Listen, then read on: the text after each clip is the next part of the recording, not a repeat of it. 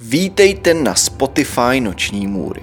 Na tomto Spotify si můžete poslechnout nejrůznější příběhy lidí, kteří si prošli opravdovou noční můrou. Kdybyste chtěli náhodou vidět verzi, kde budete mít obraz, kde budete mít obrázky, které doplňují příběh, jděte na youtube.com lomeno noční můry. Tam se můžete podívat na všechny noční můry ve videoverzi. Teď už ale k našemu příběhu. 22-letá Kamila Fajtová se svým partnerem jela domů z restaurace Koruna v Ostravě po Rubě. Jeli pozdě po půlnoci a stejně jako vždy i v noci 12. prosince roku 1991 mířili na zastávku Duha, kde spolu chtěli vystoupit a projít mezi paneláky směrem domů. Venku byla kosa a oni byli rádi, že stihli tenhle pozdní autobus. Kamila se svým partnerem si říkali, že je přeci jen cokoliv lepší, než v noci a v kose jít domů pěšky. Navíc neměli na sebe náladu a jednoduše je děsila představa, že by spolu šli pěkných pár desítek minut spolu sami. Kamily přítel se tak předklonil ke Kamile a snažil se jí něco říct. Kamila ale najednou odpověděla, že už toho má dost, že už nemůže, a ti nechá být, ať si klidně vystoupí. Když tohle řekla, tak k jejímu překvapení její přítel opravdu vystoupil na zastávce pošta a odešel pryč. I přes její překvapení to ale Kamile bylo do určité míry úplně jedno. Následně jela ještě jednu zastávku, kde vystoupila. Když vystoupila, tak jí zavalil do silný chlad. A co víc, všude kolem ní se rozvinula mlha, skrz kterou viděla sotva na krok. Ten večer už nemohl být horší. Kamila byla na hádky ve svém životě zvyklá a konec konců živila se jako servírka a byla tak často svědkem kde jaké výměny názorů či rvačky. Její zaměstnání bylo důvodem, pro který se se svým partnerem často hádala. Kamila byla nádherná, takže se dost stávalo, že jí kdejaký muž v práci zval na kafe nebo na drink. To její partner nesnášel, žárlil, protože Kamilu nadevše miloval a udělal by pro ní naprosto cokoliv. Pomáhal jí vychovávat jejího syna, na kterého by jinak byla sama. Kamila věděla, že jí miluje. I ona milovala jeho. Avšak i přesto se na něj v tuto noc nedokázala přestat zlobit. Vykročila k domovu a přemýšlela nad tím, co si řekli. Zima jí hnala do svižnějšího kroku. Mrzla a chtěla se dostat do tepla co nejrychleji. O půl roku později, 26. května 1992, na druhé straně republiky v Praze zářila Dita Hrabánková celá nadšením, když přišla domů z města a oznamovala své matce, že v autobusu potkala sympatického mladíka. Byla na cestě domů do Záběhlic autobusem 136. Stejně jako jakýkoliv jiný den, když ji na zastávce zastavil vysoký štihlý blondák. Jel s ní z Jičinské ulice a celou dobu si s ní povídal. Představil se jako Marek. Požádal jí o schůzku a řekl, že pokud nemá čas hned, mohou se sejít jindy. Dita čas neměla, slíbila matce, že půjde rovnou domů a ačkoliv byla plnoletá, své slovo vždy dodržela ale protože na ní Marek dost zapůsobil, řekla, že se můžou sejít o den později. Domluvila se s ním, že se mohou sejít v Praze Vršovicích, že by si mohli dát sraz u Vršovického Kohinoru kolem páté hodiny odpoledne. Marek souhlasil, že jí tam počká 27. května v právě zmiňovaných pět odpoledne. Dita byla pohledná 20-letá dívka s velkými sny. Dita chtěla studovat vysokou školu, na tu však neměla peníze. A protože v 90. letech byl obrovský boom cestování, rozhodla se stejně jako už desítky dívek dříve, že odcestuje do Itálie. Přála si tam dělat pair, neboli hlídat děti.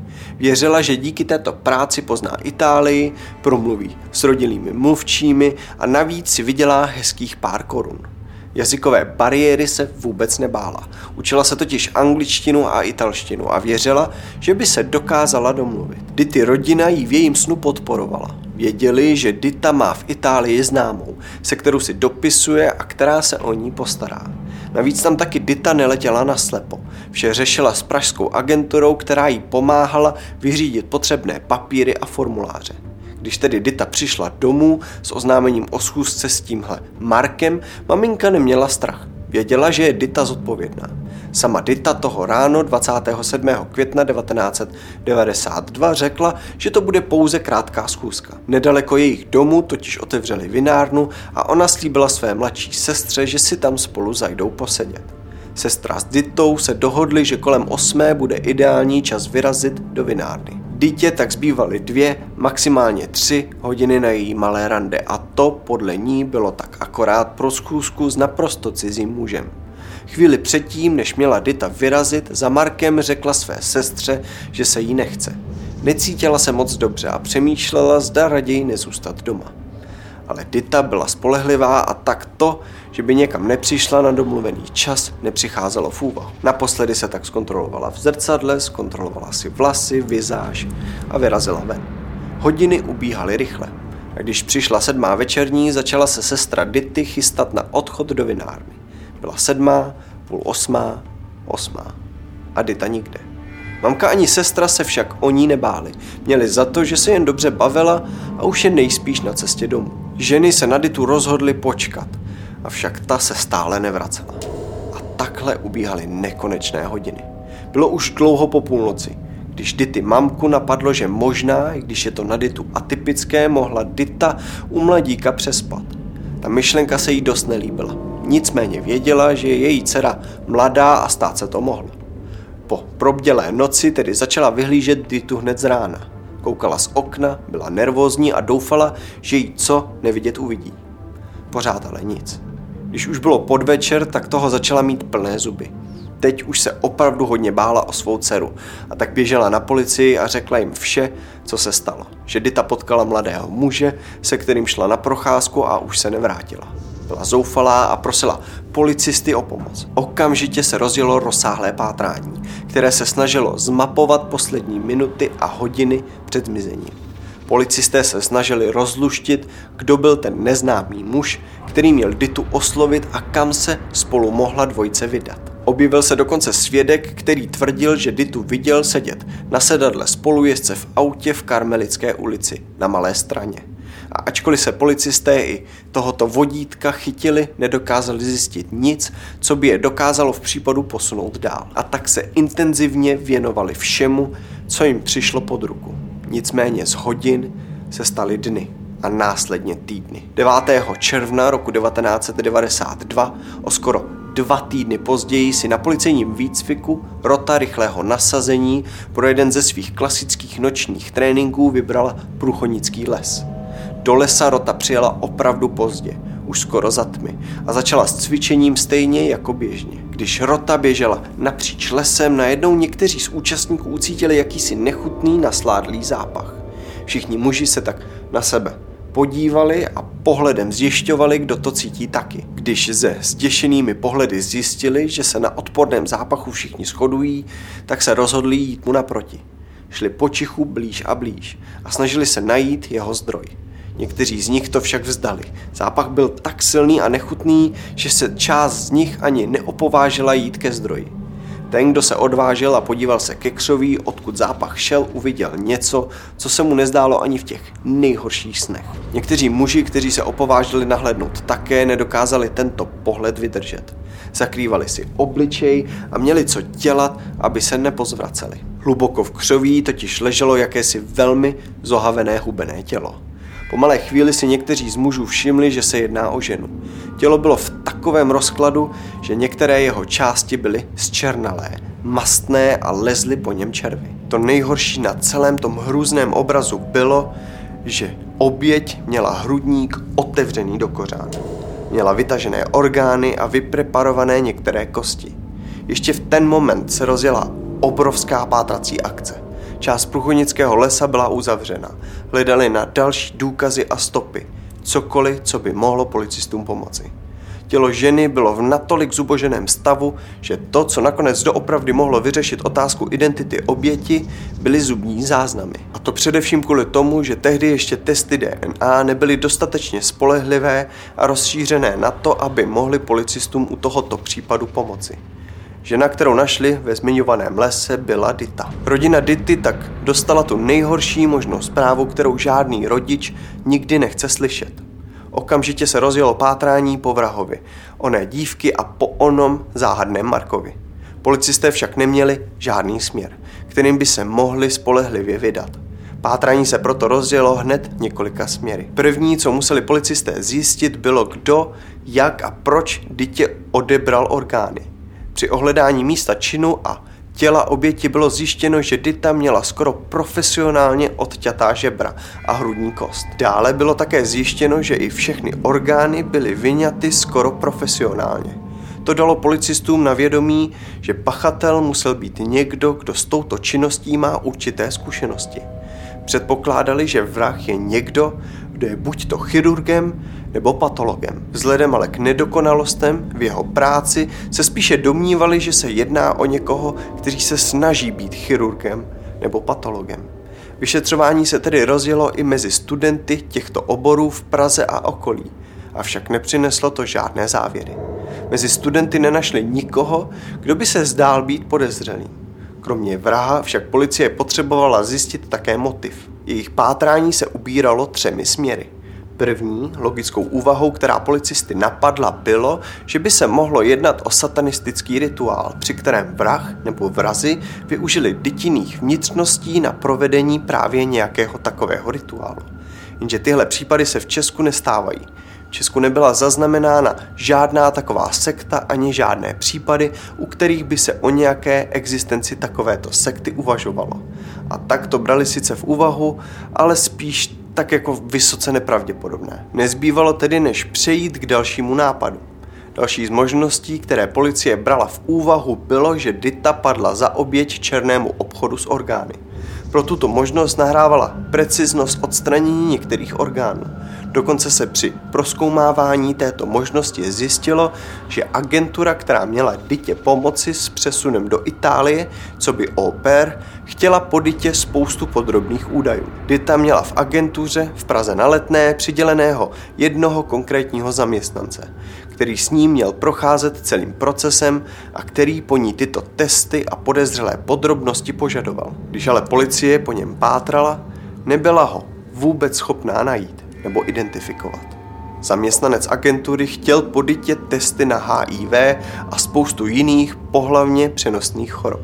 Policie šla dost dlouho po této teorii, avšak později byla vyloučena. A to především proto, že za smrtící ránu se považovalo rozbití lepky kamenem nebo jiným těžkým předmětem což byl dost drastický způsob napadení, který většinou bývá spíš impulzivní než promyšlený. Předpokládalo se, že kdyby šlo o výjimutí orgánů pro využití a prodej na černém trhu, pachatel nebo pachatelé by ditu spíše uspali, než že by volili takto devastující způsob zabití.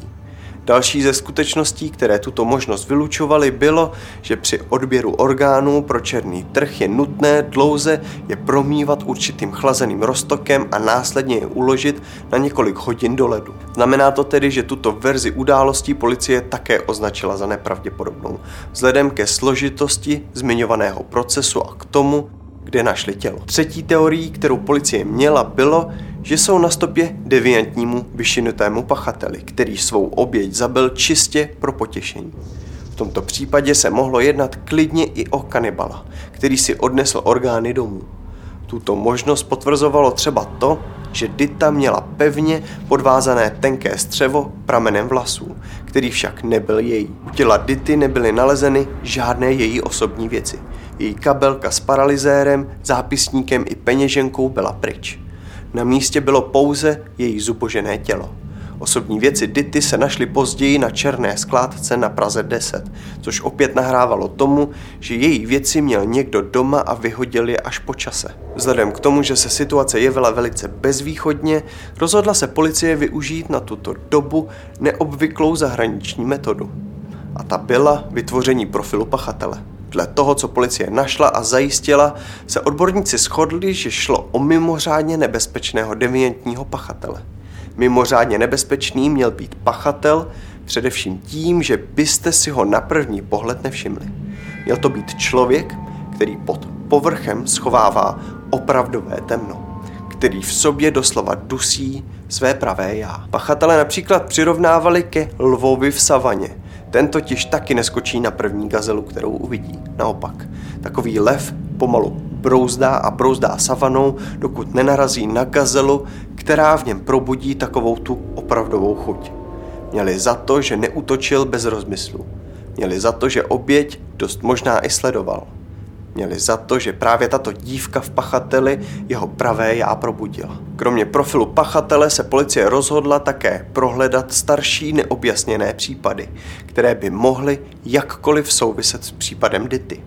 Když to policisté udělali, narazili na případ z Ostravy. Oběť se v onen osudný večer o půl roku dříve, 12. prosince roku 1991, vydala sama ze zastávky domů. Vyrazila kolem obchodu Duha směrem mezi paneláky a domů za svým synem. Když však její přítel dorazil o pár minut později domů, oběť tam nebyla. Nejdřív si myslel, že někde trucuje, protože se předtím nepohodli. Když se ale nevracela, začínal se o ní bát. Zmiňovaná oběť byla Kamila Fajtová, po které taktéž jako po Dytě bylo vyhlášeno pátrání a taktéž jako Dita byla Kamila objevena až po přibližně deseti dnech. Tělo Kamily nalezl pejskař v parčíku nedaleko jejího bydliště. Tento parčík byl mezi paneláky a policistům tak nebylo jasné, jak mohl tak brutální útok proběhnout bez povšimnutí. Rozsáhlé vyšetřování však zjistilo, že v tu noc, co Kamila zmizela, slyšelo několik lidí z paneláku zoufalý ženský křik o pomoc. Avšak ozval se jen párkrát, podle slov jedné ze svědkyní. Ona svědkyně také uvedla, že kvůli husté mlze nebylo nic vidět a když už se křik neozval, tak si šla dál lehnout. I u Kamily byly odebrány některé orgány a celé tělo bylo velmi zdevastované. Co bylo také Kamile odebráno, byly ruce od zápěstí níž. Kvůli chybějícím rukou odborníci usoudili, že se jedná o deviantní osobnost.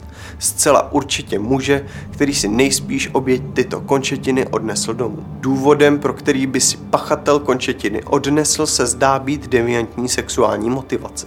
Každopádně i v tomto případě šlo bez pochyby o pachatele, který se vyznal v anatomii lidského těla. Byly také nalezeny čtyři totožné znaky mezi oběma případy – čtyři podobné znaky a čtyři naprosto rozdílné znaky.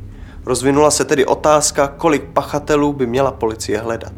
Avšak pátrání zůstávalo na mrtvém bodě. K vrahu Kamily se nevázala žádná stopa. A co se vysokého blondiáka, který měl na Ditu čekat u pražského Kohinoru týká, tak u něho se nepodařilo zjistit identitu. Vzhledem k vypracovanému profilu pachatele policisté i odborníci předpokládali, že si pachatel Kamilu vyhlédl už v restauraci a dost možná s ní a jejím partnerem jel i stejným autobusem. A vzhledem k povaze útoku předpokládali, že vrah místo činu musel dobře znát a že věděl, že parčík bývá klidným místem, kde by neměl být rušen. Deviantnost a sebevědomí pachatele na místě potvrzovalo i nalezení jeho tělních tekutin na oběti. Policisté věděli, že před sebou mají složitý případ a stovky hodin práce. U Kamily se policisté vrhli po možném podezřelém. Měl jim být muž známý pod přezdívkou chirurg nebo Buran, který měl za sebou napadení 22-leté dívky, kterou se snažil uškrtit na místě, kde bylo nalezeno Kamilino tělo. Buran byl podle tehdejších spisů závislý na omamných látkách. Do té doby byl třikrát trestaný za zločiny související se sexuální agresí a byl mu udělen taky psychiatrický posudek. Posudek o Buranovi říká, že se jedná o deviantního exhibionistu se stupňující se agresí vůči ženám. Navíc se o něm vědělo, že dřív studoval chemii, kterou byl až nezdravě posedlý. Vyráběl omamné látky a měl zálibu v medicíně. Kromě toho všeho byl Buran také blondák, který často pobýval v Praze. V rozhovoru s jeho ex-manželkou se uvádělo, že ji několikrát napadl. A to velice brutálními způsoby. Vyprávila také o tom, že se Buran rád převlékal do ženského oblečení, ve kterém si liboval. Jednou dokonce měl Buran napadnout sestru její kamarádky. Měl se obléct jako žena donutit mladičkou sestru kamarádky, aby se také namalovala a hezky oblékla a následně jí měl napadnout s pokusem o vynucený styk. Policisté si tedy na Burana došlápli. Byl totiž fanouškem posiloven, kde trávil spoustu času. To by odpovídalo profilu pachatele, protože člověk, který tyto ohavné činy provedl, musel být podle odborníků velice fyzicky zdatný. Buran při výslechu však oponoval, že v době činu byl v Německu u příbuzných a že Kamilu nikdy neviděl. Obě tyto skutečnosti i mnoho dalších však byly vyvráceny na detektoru lži. Závěr výslechu a testu na detektoru lži byl jednoznačný.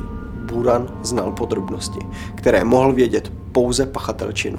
Avšak tento závěr mohl být použit pouze pro další vyšetřování, nikoli pro obvinění z vraždy. Test na detektoru lži se totiž nepovažuje za nezvratný důkaz o vině a tak ani podpořen dalšími údaji o Buranovi nestačil k usvědčení z vraždy nebo vražd. O několik let později, v roce 1998, byly objeveny k případu nové stopy a policie se rozhodla Burana znovu vyslechnout. Už to však nebylo možné, jelikož byl Buran nalezen mrtvý ve svém bydlišti v Německu. Předávkoval se omamnými látkami v době, kdy měl být znovu vyslechnut. Buran nebyl nikdy obviněn ani z jedné vraždy. Ani vraždy těchto dvou žen nikdy nebyly oficiálně spojeny. Avšak je potvrzené, že po Buranově smrti se už žádné další podobné případy nestaly. Zda to má souvislost nebo ne, není známo. Je podezření, že vyšetřování obou vražd nebylo dokonalé a že nebyl zjištěn dostatek možných stop. Toto podezření vzniklo hlavně kvůli tomu, že po převratu v roce 89 byla policie rozvrácená. Pravděpodobně, kdyby tomu tak nebylo, byl by obviněn z vraždy minimálně Kamily Fajtové. Nikdo neví, zda spolu tyto dva případy souvisí nebo ne. Existují názory, které porovnávají shodné a neschodné prvky obou případů. Existují názory, které spojitost vylučují a pak i další, které věří pouze verzi, že případy musí souviset. Objevily se i takové názory, že oběti nebyly v naprosto stejném stavu proto, že se mezi případy pachatel zdokonalil.